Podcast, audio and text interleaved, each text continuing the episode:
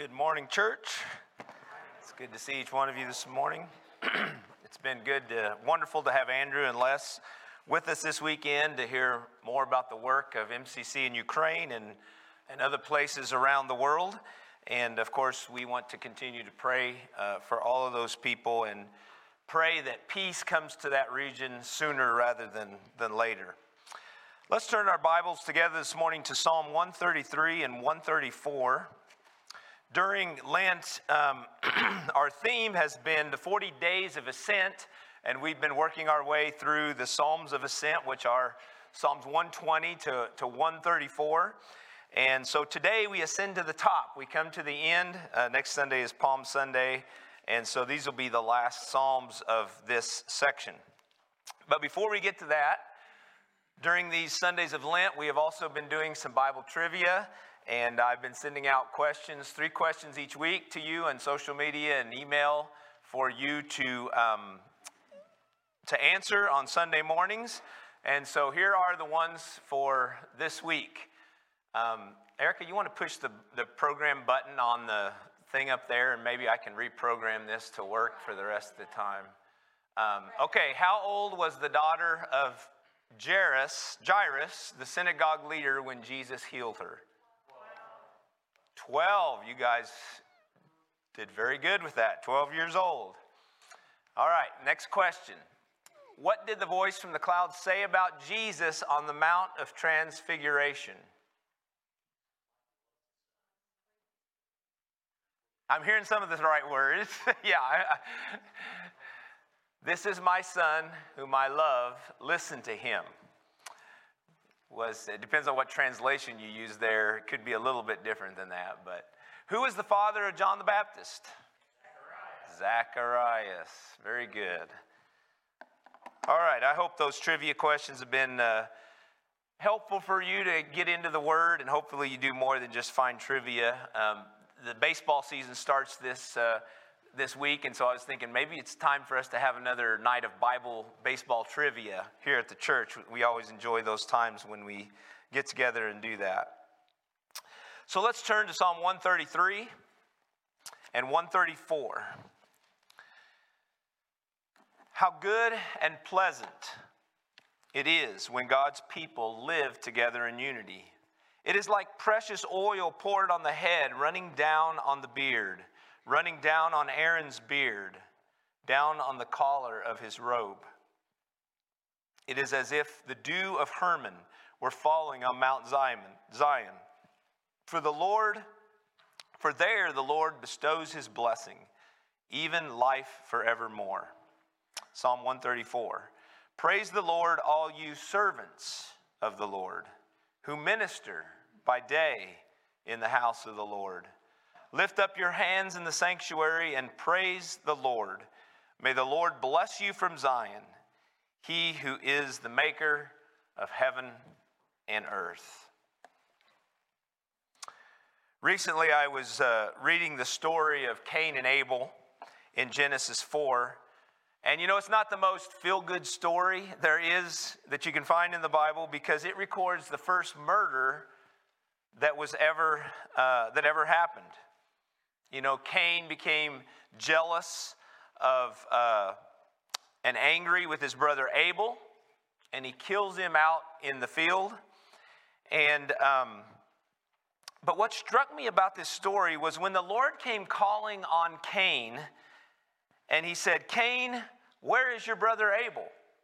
And Cain responds by saying, "I don't know. Am I my brother's keeper?" Well, the short answer, of course, is yes. Yes, you are. Not only are you your brother's keeper, but you are to care and to look after others as well. God didn't say those exact words to Cain, but that message, of course, runs throughout the rest of Scripture. That we are to, to care for and look after and help and minister to our family, our church family, our community, the world, and anyone really that Jesus places in our path. Anyone that has a need. We are each other's keeper.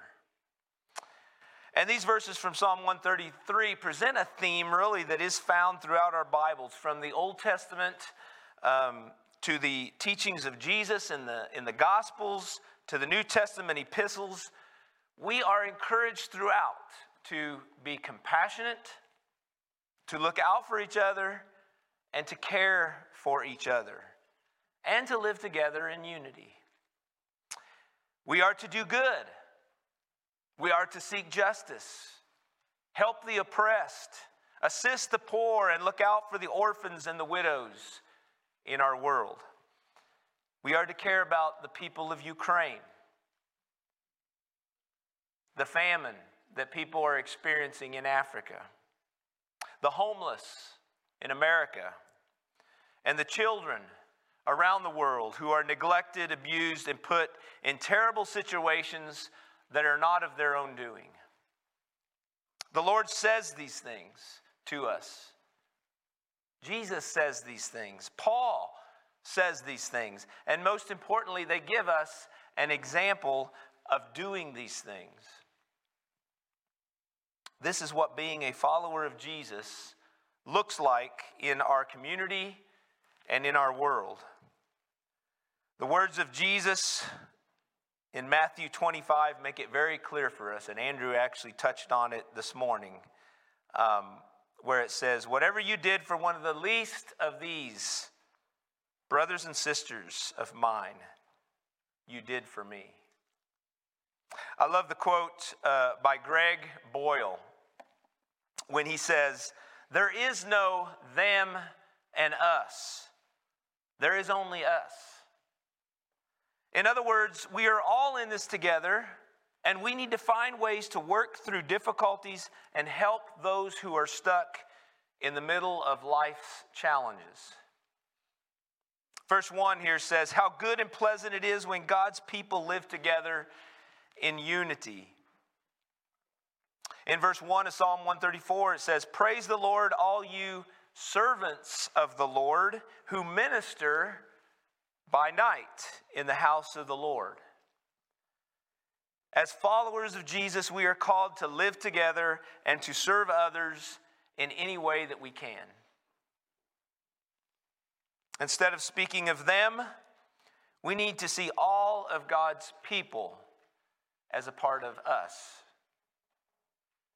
When those in need are a part of us, you see, it kind of gives us a different perspective on their needs and, and probably the suffering that they are experiencing. We might say, Oh, that's one of us. We need to do something to help. Stories told about Martin of Tours, who was a bishop in, in Tours, France around AD 371. And it was a very cold and dreary night. He was riding his horse when he ran across the path of this poor beggar who was freezing cold and didn't have much on to keep himself warm. And so Martin stops his horse. He gets off, he tears his own robe in two, and he gives half of it to the beggar in order to stay warm. And that night, as the story goes, Martin had a dream in which he saw Jesus wearing the robe that he had torn and given to the beggar. When he asked Jesus where it had come from, Jesus said, My servant Martin gave it to me. Now, I like that story. I, you know, I like how it represents what Jesus said in Matthew 25. But I had to wonder when reading that story or hearing that story, why Martin just tore his robe in two and really, you know, didn't try to find the man a warm room to sleep in. In the Sermon on the Mount, of course, Jesus told us that we are to go the extra mile when there is someone in need. When Jesus told the parable of the Good Samaritan in, in Luke 10, he made sure that that was a part of that story. You know, the Samaritan was on the road from Jerusalem to Jericho, and he, we found this man that had been beaten and robbed and left for dead. Not only did he bandage his, his wounds and help him off the road, but he took him to an inn and he paid someone to help him recover, recover from his injuries. It always strikes me in that parable that Jesus says the Samaritan left two days of wages for the man's care when he left. And when he left, he also said that when he returns, he was going to reimburse him for any extra expense that, that he might have had in caring for that man. We must remember that that was a Samaritan helping a Jew. Those two groups of people did not get along during that time. They did not like each other. So, what Jesus is teaching there is that we should care for all people, not just those we like, not just when it's convenient for us. How do we show that we are followers of Jesus? We, we show it by our love for one another. And it comes down to, to how we care about each other in our common everyday relationships. You know, when we love God with all of our heart, we will have strength to love our neighbor in the same way that the Samaritan did. Sometimes, of course, uh, you know, showing that kind of love can go against our human nature. Helping people can sometimes be difficult, it's sometimes messy, it's not always easy. I'm, I'm sure it was inconvenient for the Samaritan in that parable. But he didn't ignore someone else's need.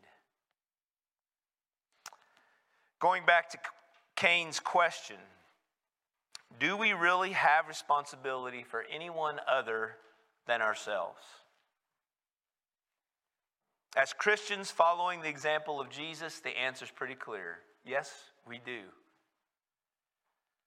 We cannot exempt ourselves from the responsibility of things that are happening around us without trying to do something about them. In Isaiah 1:17 it says, "Learn to do right, seek justice and take up the cause of those who need help." If we have faith in Jesus and follow his words, then that faith needs to be actively seen uh, or seeing the needs that are around us and finding ways to help in the name of Christ. In the book of James, the brother of Jesus said, and I'm paraphrasing this a little bit here What good is it if you claim to follow Jesus, but there's no resemblance of Jesus in your life? He goes on to talk about how someone who sees a person who needs clothes and food and does nothing about it. And he says, Faith that is not accompanied by action is dead. And so, you know, this is a call of action for all of us who are followers of Jesus and, and use the Bible as our guiding light for our faith. With that said, I do want to I, I want to mention there is much being done in the name of Christ. In our community, there's a lot being done. Around the world, there's a lot being done by Christians who are putting their faith into action, their time into service, their generosity with their bank accounts, and their love and care for those in need. This weekend, of course, we've heard how Mennonite Central Committee is helping the people in the war torn country of Ukraine as well as other, many other places around the world. Our local churches here in Arthur work very well together on many outreach opportunities here in our community. Those, those things are a blessing. Our town of Arthur is much better off because of that work that we do together in unity to help others. Our world is better off because of MCC and other Christian organizations and ministries around the world who are doing those things. But there's always another needy family. There's always another hurting individual or another child that will need help in the name of Jesus. And so, you know, we need to constantly have our eyes wide open for those opportunities that God places in front of us. I read an article uh, recently about how many elderly Americans are facing a growing hunger problem. This article was talking about how many of them are facing food issues, but many of them are just feeling lonely and they don't have anyone to help them with some of the basic decisions and functions that life requires. One of the Christians that was being interviewed in that article said this I think they just need someone to feel like someone cares about them. Maybe we just need to knock on their door and visit them and ask them how we could be of help to them. Of course, there are also many children in need. And you know, sometimes we don't have to wait for a certain ministry to come along or wait for someone to, to organize something to help. But we need to, to ask God to open our eyes and open our ears to everyday opportunities that He puts in front of each of us. Ways that we can love others, even if it's not organized or a part of some ministry. It can be a part of your ministry. It could be a child, it could be someone in your extended family that you could reach out to. It might be a neighbor. It could be a child at school. But what is Jesus calling you today about servanthood, unity, and being the hands and feet of Jesus? What more can we do? I really, I truly believe that when we open ourselves to God and listen daily to the Lord, the Lord will show us. And the Lord will put those opportunities in front of us. As Christians, we need to follow the ways of Jesus and hear these verses from Scripture that encourage us to work together for the kingdom of God. As we come to the end of these Psalms of Ascent, what are they calling us to ascend to? What have we heard the Lord speaking to us through this time of Lent? There's a quote from Martin Luther King Jr. that fits well with this message today. He said, Life's most persistent and urgent question is, What are you doing for others? To fit with today's message title, we could say, What are you doing for those of us who are in need? Now, I would agree with that MLK quote, except maybe I would say that is the second most urgent question that we need to ask. The first is Have you received Jesus into your life as your Lord and Savior, and are you living for Him? Because if that's true, then the second urgent question is hopefully one you are open to every day of your life. What are you doing for others because you are a follower of Jesus? From across the street, around the community, and throughout our country, around the world, really, we are set apart to serve God. In verse 2 of Psalm 133, we, we read there about the precious oil that Moses poured out on the head of Aaron as he was set apart to serve God. It says that it ran down on his beard and then onto the collar of his robe. You see, the priests during that time were set apart for the work as servants of the Lord. Today, though, through Jesus, we have, or we live in, the priesthood of all believers. That means that all of us are now called, we are all set apart, and we are all encouraged to live a life of servanthood of Jesus Christ. One of the most uh, well known statements of Jesus in the Gospels is, is found in, in Matthew 22 when the Pharisees asked Jesus, What is the greatest commandment anyway? And so Jesus comes back with the greatest response in the history of the world when he says, First, love the Lord your God with all your heart, with all your soul, with all your mind. And then he said, the second's like it love your neighbor as yourself. I don't think we can ever hear those words enough. It reminds us of what Jesus says in Matthew 25 when he says, What you did for one of the, the least of these, you did for me. And so, my prayer today is that we all, all of us, finish the race of life strong. And that when we arrive in heaven, all of us can hear the words of Jesus saying to us, Well done, you good and faithful servant. Because if we hear those words, that will testify that we loved God with all of our heart, soul, and mind, and we loved and cared for others as much as we looked after ourselves. I pray that that is something that we take to heart and that we live out in our everyday life as a follower of Jesus. And that we can make a difference in the world. It's great, it's great to hear testimony of things that are going on around the world and how we can help with that. But there's things right across the street and in our communities too that we can be doing to make a difference. And so we need to listen to, to Jesus' voice in our life for that. Amen? Amen. Let's stand together and be dismissed in, in prayer.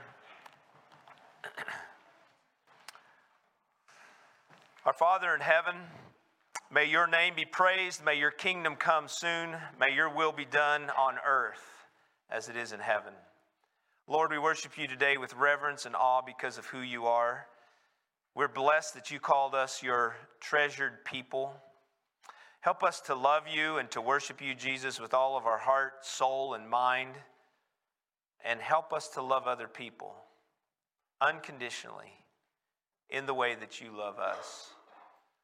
Lord, we pray for the people of Ukraine, especially this morning, since you have brought Andrew and Les here and you have laid this on our hearts. We, we pray for peace, first and foremost, that might bring uh, calm into these people's lives. Help us to realize that they are much like us in many ways. Thank you for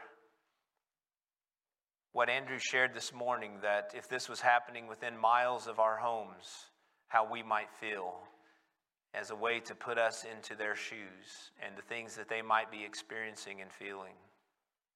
But Lord, we pray today that, that we would take this call that you have placed on our lives to see others in need and to respond with your love and compassion for them. It's throughout our Bibles. Jesus said it so often. Lord, help us to live it out and to apply it to our lives.